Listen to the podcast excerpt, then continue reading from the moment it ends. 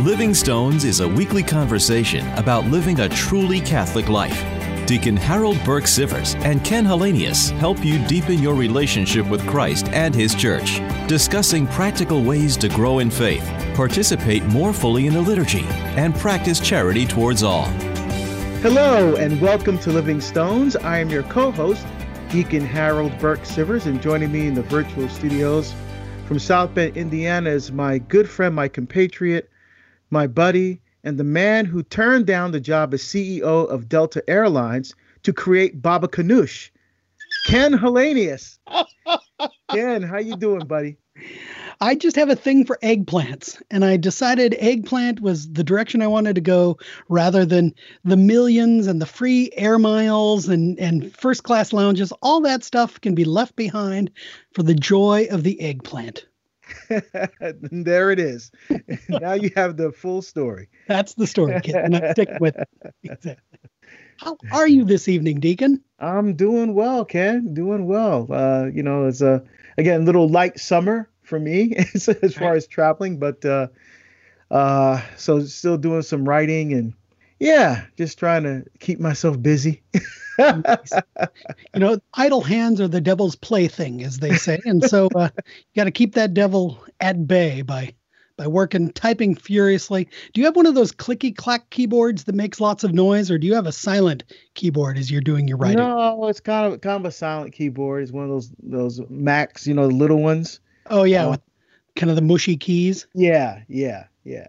So mine is one of those clicky clacky keyboards, so that like when you know when we're in the office in the before and after times of COVID, it sounds like I'm furiously writing, whereas it's probably me hitting the delete key because I've mistyped yet another word.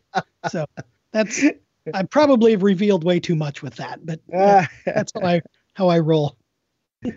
well, how are things on uh, campus? I know it's summertime there, and uh, I know that. Are they, wait, are they having summer classes this year, or? So, or... Um, yeah, so students who need to have uh, classes for their degree work, uh, the the few programs that require that are indeed having classes, but there are no, you know, optional kind of electives that are available throughout the summer. Oh, um, one lovely thing is that uh, we we will be having study abroad in the fall. So that oh. is a oh. glorious return to students being able to have that important experience of study abroad, you know, especially for programs like the Irish Studies program and and things like that, where they can be, you know, actually in the country that they're learning about. So that's a, a very positive development. And that also means theoretically that uh, I'll be able to do some travel for the work of the center uh, back in the fall. We'll see kind of what happens there, but uh, we have a lot of potential programs on the on the docket that uh, would include travel to like um, England and and perhaps Ireland and and hopefully back to Italy at some point soon. Oh, that'd be great. Yeah, I can't wait to start traveling internationally. Which uh, could I mean we got a pilgrimage scheduled for uh, October, right? And uh, and and so far from what we're seeing from um, the Greece because uh, it's footsteps of St. Paul, so we're doing the Athens and Turkey and what we saw from those countries, their version of the of the CDC, um, they're just requiring a negative COVID test. They're not requiring sure. any blood tests or anything like that. Just a negative COVID test 72 hours before travel, and which is reasonable. I mean, you know, so yeah. Yeah. so they don't want you getting them sick, and they don't want you being sick either while you're right, right, right. Yeah.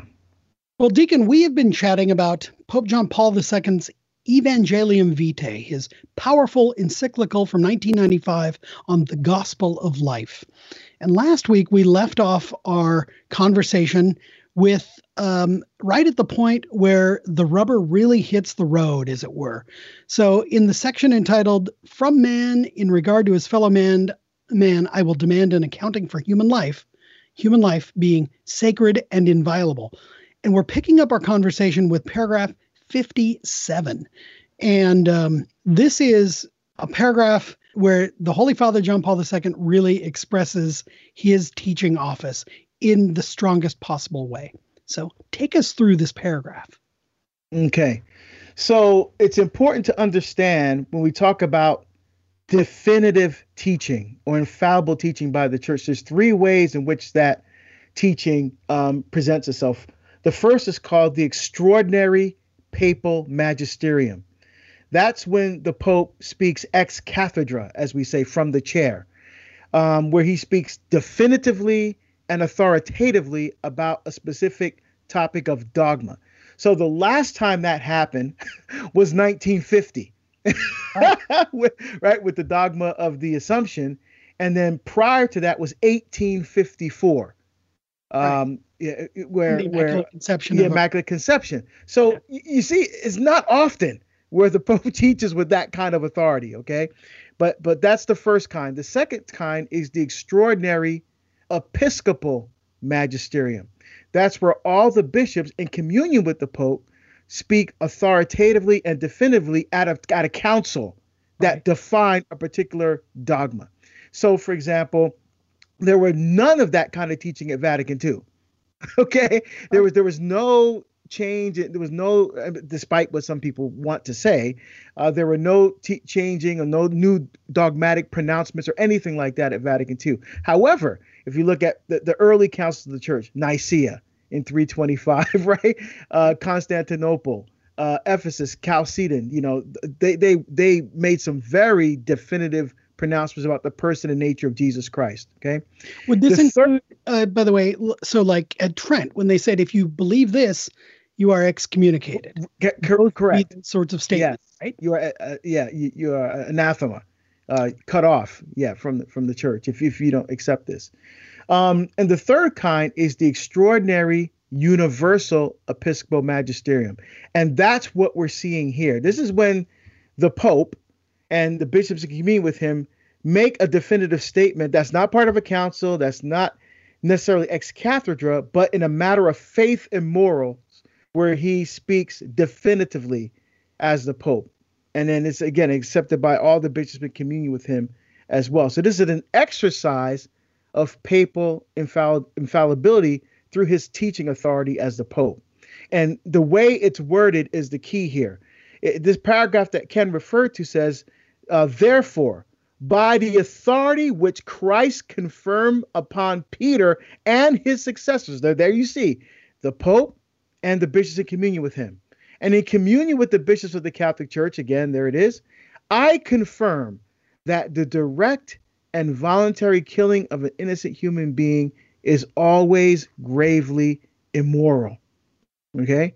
Now, obviously he's not making a new commandment because we already had thou shalt not kill right and he's right. been speaking about that we already know that taking an innocent human life is wrong but but he is making it very definitive and clear that under no circumstances can you ever is it ever okay to take the life of an innocent human being. It is considered gravely immoral therefore gravely sinful.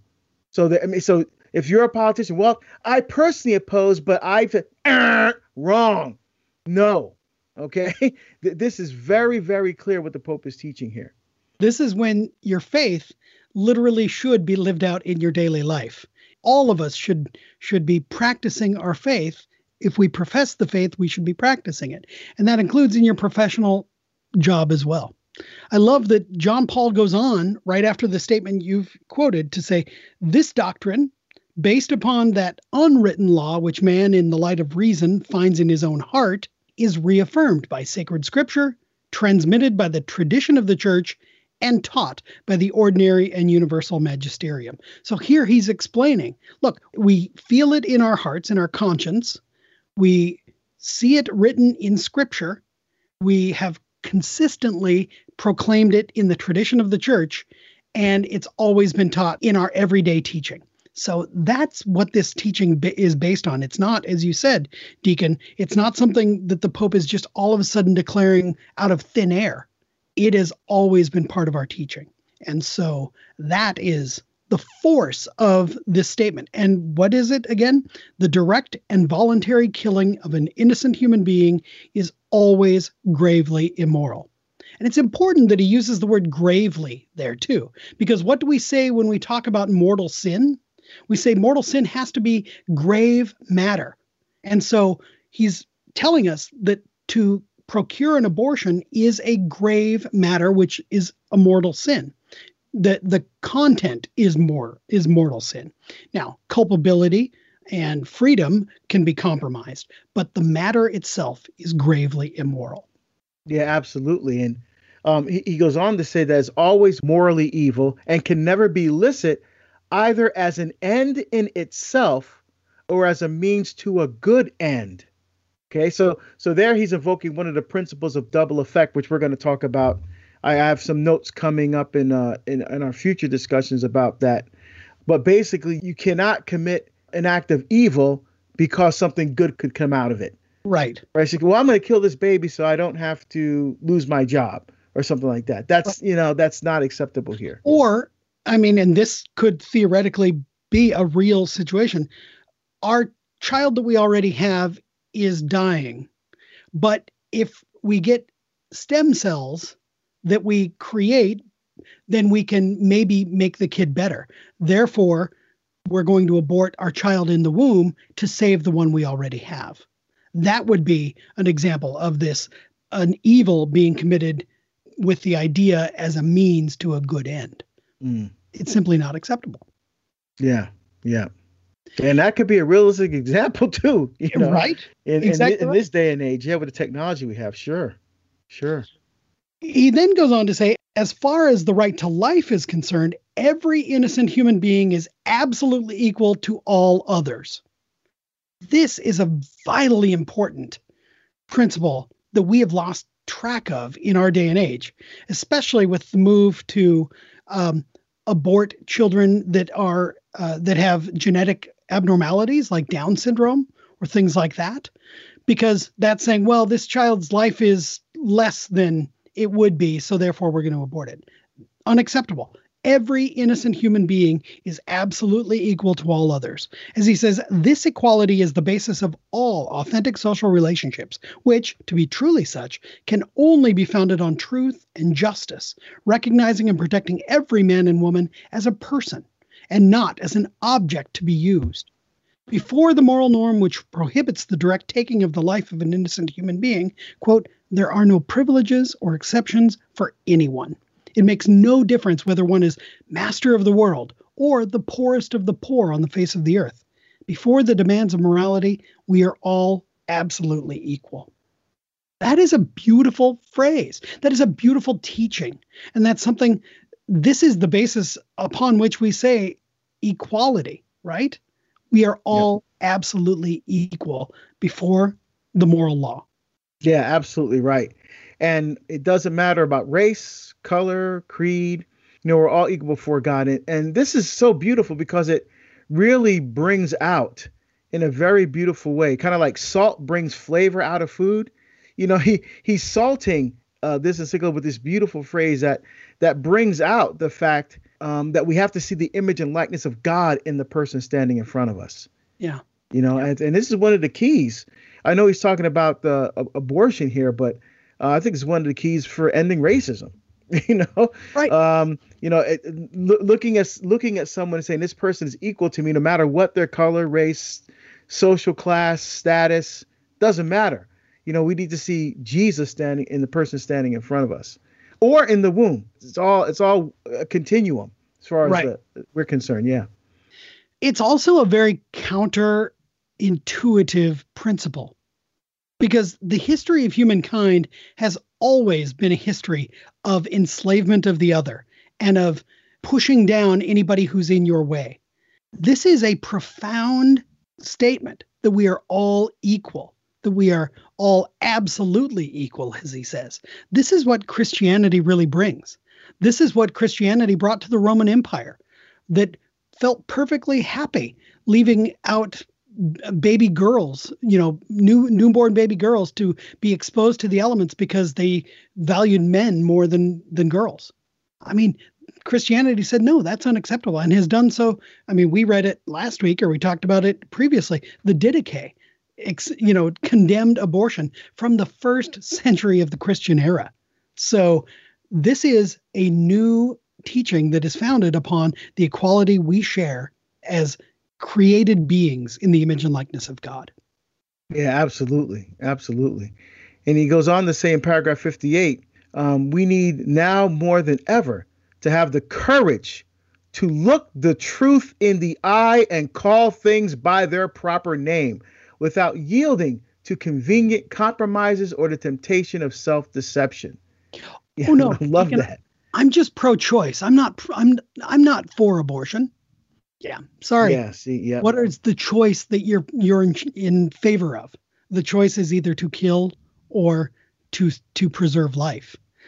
This twisting of language that unfortunately even in recent statements by leaders in the church we've seen using phrases like pro-choice in in documents that are meant to teach other other bishops and things like that. Uh, recently, a, a letter from the prefect of the Congregation of the Doctrine of the Faith used the phrase pro choice politicians. That is, honestly, I found it totally unacceptable to use the phrase pro choice because that hides the reality of what's going on. And it's in clear violation of paragraph 58 in John Paul II's teaching here that we, as you said, we have to have the courage to look the truth in the eye and call things by their proper name. Not only that, words matter, Ken, as you just said, words matter. Because look at what it goes on to say. And, and this is 1995, and we're dealing with this stuff right now especially in the case of abortion, there is a widespread use of ambiguous terminology, such as, quote, interruption of pregnancy, end quote, which tends to hide abortion's true nature and to attenuate its seriousness in public opinion. The, but no word has the power to change the reality of things. Procured abortion is the deliberate and direct killing by whatever means it is carried out of a human being in the initial phase of his or her existence, extending from conception to birth. Bam! Clear, unambiguous teaching from our Pope. And we'll get there later, but it extends to the end of life as well. What do we yes. call it? We call it death with dignity rather than being killed by your doctor. Yeah, or, see? or committing yeah. suicide because your doctor prescribed you things that he knew what was what the effect was going to be. Yes. Yeah. Yeah. See, um, and what does Planned Parenthood use? Um, uh, it's uh, they not interruption of pregnancy. Oh, uh, prod, uh, products of conception. Yeah, products. you know, oh, man. aborted Fa- family planning. What yeah. what what families have actually Women, planned? Women's health, uh, yeah. reproductive justice. Yep. All of these terms, which are simply low income health care. Yeah. Or even yeah. just the word health care itself with regard to abortion. Right. It's Please. unacceptable. Now, John Paul, however, is a pastor as well. He's a pastor of souls. And so it's important that he he talks about this to speak about the as I mentioned before, you know, the act itself of procured abortion is morally gravely illicit. But the culpability that attaches to that act on any individual mother or, or set of parents is different than the act itself. And because of things like coercion and even fully understanding what's going on. And so John Paul really speaks about this as well as a pastor um, and he goes on here in 58 to say, It is true that the decision to have an abortion is often tragic and painful for the mother, insofar as the decision to rid herself of the fruit of conception is not made for purely selfish reasons or out of convenience, but out of a desire to protect certain important values, such as her own health or a decent standard of living for other members of the family. See, this is a slippery slope down which one begins to go. And he says sometimes it's feared that the child to be born would live in such conditions that it would be better if the birth didn't take place. Nevertheless, these reasons and others like them, however serious and tragic, can never justify the deliberate killing of an innocent human being. This is what John Paul has just written there is the playing out of that earlier statement that uh, that we saw in 57 that said that um, it can never be licit as either an end in itself or as a means to a good end no matter how mm-hmm. you try to self justify it, it is still a means to an end. You, treating the child as simply an object in the way. And that's the unfortunate the unfortunate situation that we find and, and you will hear cited so often. Um, we hear it cited we heard it cited at the at the Academy Awards last year. A woman standing up and saying, "I would not have been here and been able to have such a great career if I had had that first child. If I hadn't had aborted that first child." That's horrific, and yet yeah. she applauded. Yeah, exactly. Being courageous, and that's just unfortunate. And he goes on to call out the men too. You know, yep. he says the father of the child may be to blame. Uh, indirectly encourages uh, uh, he, when he indirectly encourages such a decision on her part by leaving her alone to face the problems of pregnancy. In this way, the family is thus mortally wounded and profaned in its nature as a community of love and its vocation to be a sanctuary of life. You know, this uh, friends with benefits and hit it and quit it mentality that we have in our culture today is speaking exactly to that you know. Uh, uh, when you especially when you look at the, the the black community you know when you see 70% of of uh, children are born out of wedlock in, in our community and, and rising in other populations as well this is tragic when it comes to issues of life. We have to build strong families. And people don't get it. Well because their individual choice circumvents or supersedes their value and their commitment to family life. And what's the well we're not married. You know, you you want to have sex. Is your your it's your problem now. You know, you go go to Planned Parenthood to take care of your problem. You know, I had a, a, woman tell me that the guy said that to her. You know, go to Planned Parenthood to take care of your problem. You know, so he calls it out, and this is one of the things that actually tears down uh, family life. He says mortally wounds the family. So we have to fight against this, and this is why the church has the moral teaching that it has uh, because you build strong fathers, strong men, strong family, strong family, strong church, strong church, strong society. Amen. Absolutely. Saw a recent uh, kind of interaction on Twitter and, and uh, somebody saying, well, hey, you know, pro lifers, if you're going to make us have these babies, then, you know, does that mean you're going to make the fathers stay? I'm nodding. I was like, actually it's a pretty good idea fathers are equally responsible for for children that that are created and the children it's not the child's fault and yet who's the who's the primary victim the child who's the strong yeah. secondary victim? The mother. It is not a victimless crime in any way. It is I, every time i think of planned parenthood i think of the fact that less than half of their patients leave the place alive.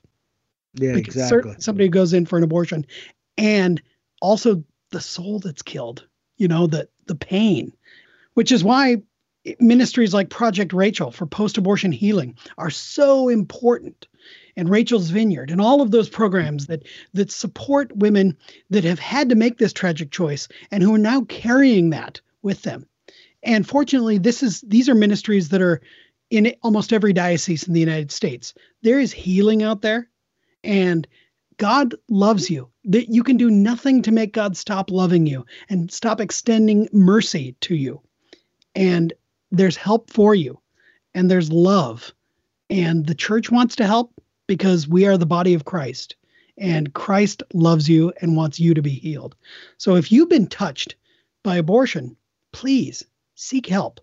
Pick up the phone book and look up Project Rachel or Rachel's Vineyard or any of the number of post-abortion healing ministries that are that are helping that want to help and that want to extend God's mercy and love to you.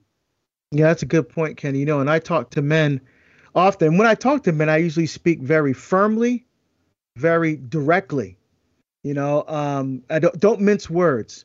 And often this issue does come up that men that have participated in abortion, you know, um, that you know drove their girlfriends there, I remember one guy telling me that um, while his girlfriend was having an abortion, he was at the mall picking up other girls. Wow. While his girlfriend was, ha- I mean, that kind of thing. So yes. So if, if men, if you've been involved in, in, in, abortion as well, seek out those resources that Ken mentioned, uh, Project Rachel, uh, Rachel's Vineyard. But also, I have a, a a video out there called "Rich in Mercy." If you've already sought the forgiveness of Holy Mother Church, but you still feel guilty. I know a lot of people that are like that. That I mean, because the hardest person to forgive in a situation like that is yourself. Right. You know, you know the church has forgiven you, Christ has forgiven you, but you still feel that ah, you know, how how do you how do you get? And I'm not saying forget what happened, but how do you get past that to really receive the deep mercy of God? If you if you Google um, Deacon Harold, rich in mercy, I have several different videos um, that that talk about the process of that deep healing. Um, not easy because the four steps that I talk about in that video are four of the difficult steps that Jesus took for the cross. Um, but if you're willing to take that step, uh, the Holy Spirit will allow you to find healing, and and then you can be a vehicle of love and mercy in the life of someone else as well. That's the most important bit there too, right? Is that God uses God is able to to draw to draw goodness from even the most unspeakable and horrific acts. Doesn't mean we should do them so that God can can do great things with us, but it does mean that that it's not the end. It that it is it is a step in your journey that that God wants to continue walking with you and and the church wants to accompany you in the words of Pope Francis. We want to accompany you so that you too can be on this pilgrim journey to the kingdom. Um, and so I'm grateful that you shared that that resource, Deacon Harold. Uh, Deacon Harold Rich in Mercy. Just yeah, just Google old... it, Rich in Mercy, or you can go to my YouTube channel. You'll find it on there as well. But easiest way, just Deacon Harold, Rich in Mercy. But Ken, as always, you know, we, we talk too much and we run out of time. hey, we made it through like like two paragraphs this time. yeah, exactly. but this is great. I mean, just wonderful because sometimes you know you got you just got to veer off and just flush things out. You know. Yep. And um, but but how can um, folks stay in touch with us till next time? So we are on Facebook at Living Stones Media, and we have a little group there. So type it in, and we put resources and links to interesting documents and what have you. So please connect with us that way. You can also download all the previous episodes of the show at materdeiradio.com. Deacon, we're going to gather next week, but until we get there, can we have a blessing to help us get through this week? Sure. May Almighty God bless you, the Father, and the Son, and the Holy Spirit. Amen. Amen. We'll see you next week here on Living Stones. You've been listening to Living Stones with Ken Hallenius and Deacon Harold Burke Sivers. Living Stones is produced at the studios of Mater Dei Radio in Portland, Oregon. For more information about this show, go to materdeiradio.com. That's M A T E R D E I radio.com.